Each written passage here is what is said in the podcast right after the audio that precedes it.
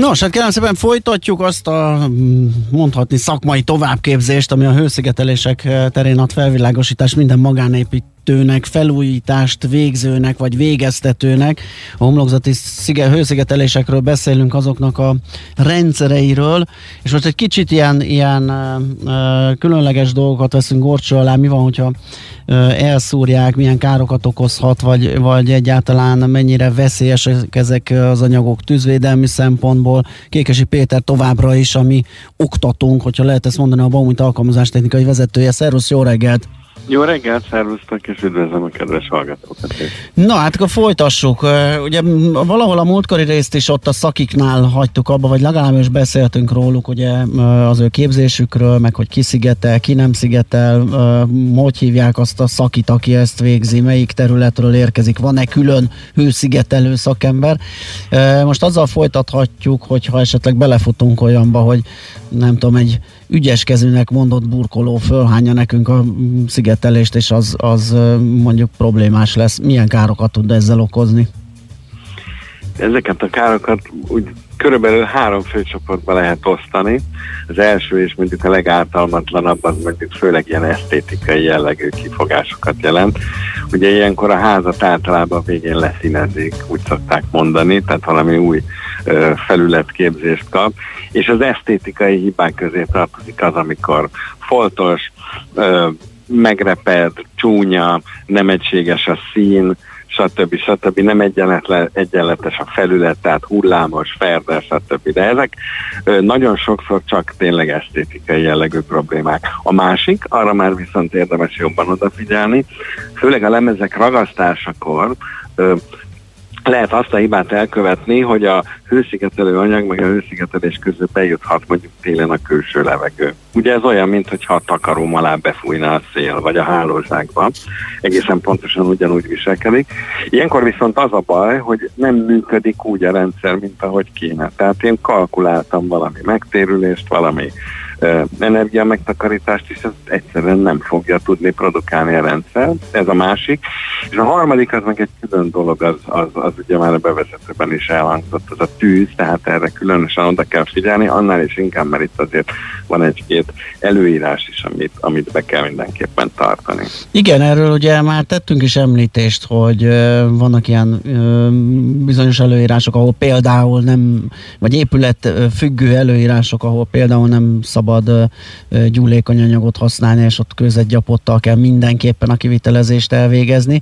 De egyébként mennyire veszélyesek ezek a szigetelések ilyen szempontból? Tehát ez ennyire egyszerű, hogy azt mondom, hogy polisztirol versus közegyapot, és akkor meg van oldva? Nem, tehát itt is elég sok félreértés van ezzel kapcsolatban. A polisztirol ugye azért az klasszikusan nem számít egy nem éghető anyagnak, uh-huh. de azt kevesen tudják, hogy van benne egy éges késleltető adalék, ami azt jelenti, hogy addig ég, amíg, amíg láng abba tartom. Tehát ha oda tartok egy öngyújtót, akkor tud égni, de ha elveszem onnan, akkor abban a pillanatban kialszik. Tehát nem, nem ég magában tovább, mint mondjuk egy falevél, vagy nem tudom, egy papírdarab, amit meggyújtottam. És a tűzvédelmi kérdésekre fokozottan igaz, sőt ezekre a leginkább igaz az, hogy sokkal kevésbé múlik az anyagon, hogy mit csinálok, sokkal inkább a beépítés módján. Nem véletlen, hogy ezeket a vizsgáló intézetekben nagyon pontosan ö, bevizsgálják, és pontosan előírják, hogy hogyan kell megcsinálni mondjuk egy csomópontot, főleg az ablak körül, ugye nyilván a nyílások mindig a, a veszélyesek. Tehát a, egy rosszul megépített, vagy rosszul beépített rendszer, vagy nem előírásszerűen beépített rendszer veszélyes tud lenni tűzvédelmileg, de pont a vizsgálatok igazolják, hogy akár még a polisztirolos rendszer is, hogyha úgy csinálják meg, ahogy kell, és ahogy a minősítését megkapja, akkor minden további nélkül kibírja azt. A Magyarországon egyébként 45 perc a leghosszabb előírt úgynevezett homlokzati tűztéredés határérték. Magyarul, ha valahol ég egy lakás, akkor 45 percig biztosítani kell azt, hogy a homlokzaton található bármilyen épület szerkezet, ez 45 percig ne közvetítse, ne vigye át a tüzet mondjuk a fölötte lévő nyílászáróhoz. De ezt meg lehet oldani, de mondom, még egyszer nem annyira az anyag itt a fontos, hanem az, hogy pont úgy kell megcsinálni jól, ahogy az elő van írva és be van vizsgálva. Uh-huh. Ez a tűzvédelmi rész, mi van, hogyha teszem azt, vagy nem tudom, hogy az öregedése vékonyodik-e, vagy eleve mondjuk azt mondjuk, hogy túl vékonyat rakattunk fel, és, és hatékonyabb lenne egy vastagabb, akkor mit lehet tenni a régi szigeteléssel? Le kell szedni, rá lehet szigetelni, hogyan lehet kvázi vastagítani ezt a... Igen, Ugye ez, ez amiatt fordulhat elő, hogy a legelején beszéltünk arról, hogy az előírások, a hőszigetelési előírások, ugye azok egyre szigorodnak, és Aha. nagyon sokan ebbe belevágtak már mondjuk 15 évvel ezelőtt, és felraktak akkor klasszikusan mondjuk egy 4 cm vastag szigetelést, az akkor meg is felelt, de mondjuk ha ma csinálnám, akkor már nem négyet raknék, hanem 16-ot. És ilyenkor elvileg meg lehet ezt oldani, érdemes a meglévő rendszernek azért mondjuk a minőségét vagy az állapotát megvizsgálni, de simán elképzelhető, hogy rá lehet tenni a következőt. Egy dologra kell nagyon odafigyelni, hogy itt azok a bizonyos előbb említett tűzvédelmi szempontok nagyon fontosak, tehát léteznek olyan rendszereket, amiket kimondottan erre a megoldásra vizsgálnak be, mindenképp ilyet kell használni, és pontosan úgy, ahogy ott le van írva. Tehát ott sokszor előírnak bizonyos ilyen ásványgyapott betéteket, egyebeket, és ugye arról is beszéltünk már, hogy ez családi házas közegben talán annyira nem izgalmas történet, mert hogy a tűzvédelmi szabályzat itt ezzel ö, komolyabb ilyen homlokzati tűzszeredés követelményt nem ér elő, de mondjuk a társasházi felújítások esetében például a panel, vagy akár egy teljesen normális társasház felújítása esetében erre nagyon oda kell figyelni. Mert aztán egy átadás átvételkor elképzelhető, hogy, hogy keresik a jó megoldást és nem találják, és bizony előfordul, hogy vissza is kell bontani, mert a hibáknak nagyon sok olyan típusa van, amit utólag nem lehet javítani. Egy hallgató kérdezi, hogy ha például egy 44 centis égetett kerámia tégla homlokzat szigetelés nélkül tudja teljesíteni a közel passzív ház szintet, akkor minek kell ilyen természet szempontjából horror anyagokat alkalmazni? Ez jó kérdés, és ugye ez egy örök vita, hogy, hogy alapvetően egy falszerkezetnek két funkciója van mondjuk hőtechnikai szempontból. Az egyik, hogy legyen egy jó hőtároló közegünk, uh-huh. mint a hőtárolós kálya. A másik, hogy ne menjen ki a meleg.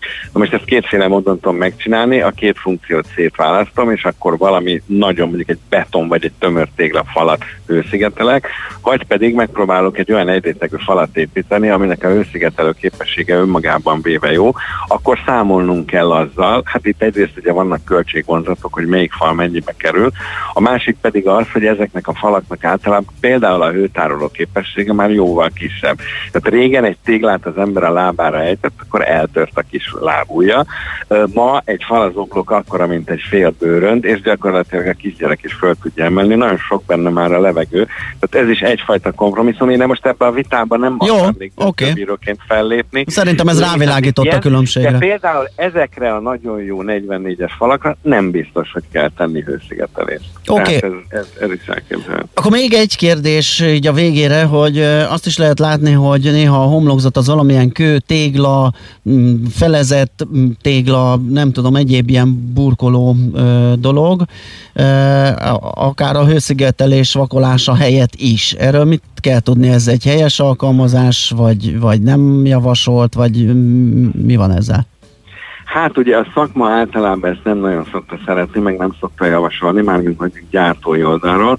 Ennek ugye a hátterében az van, hogy léteznek olyan burkolatok, amiket valami önálló rendszerrel fölrögzítenek magára a teherhozó beton vagy téglafalra, és ezeknek az élettartam akár száz évig is eltarthat, és akkor jön az igény, hogy nézzen ki ugyanúgy, de legyen olcsóbb, és akkor jön ez a megoldás, hogy hőszigetelő rapokra ragasztjuk.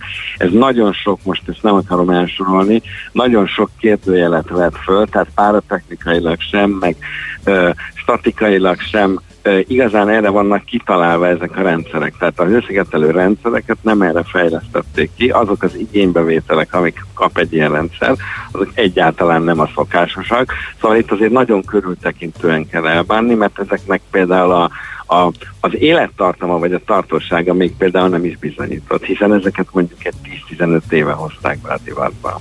Világos. Oké, okay, köszönjük szépen ezt a beszélgetést is, jó munkát és szép napot kívánunk! Köszönöm szépen én is, és szép napot kívánok mindenkinek. Szervusz!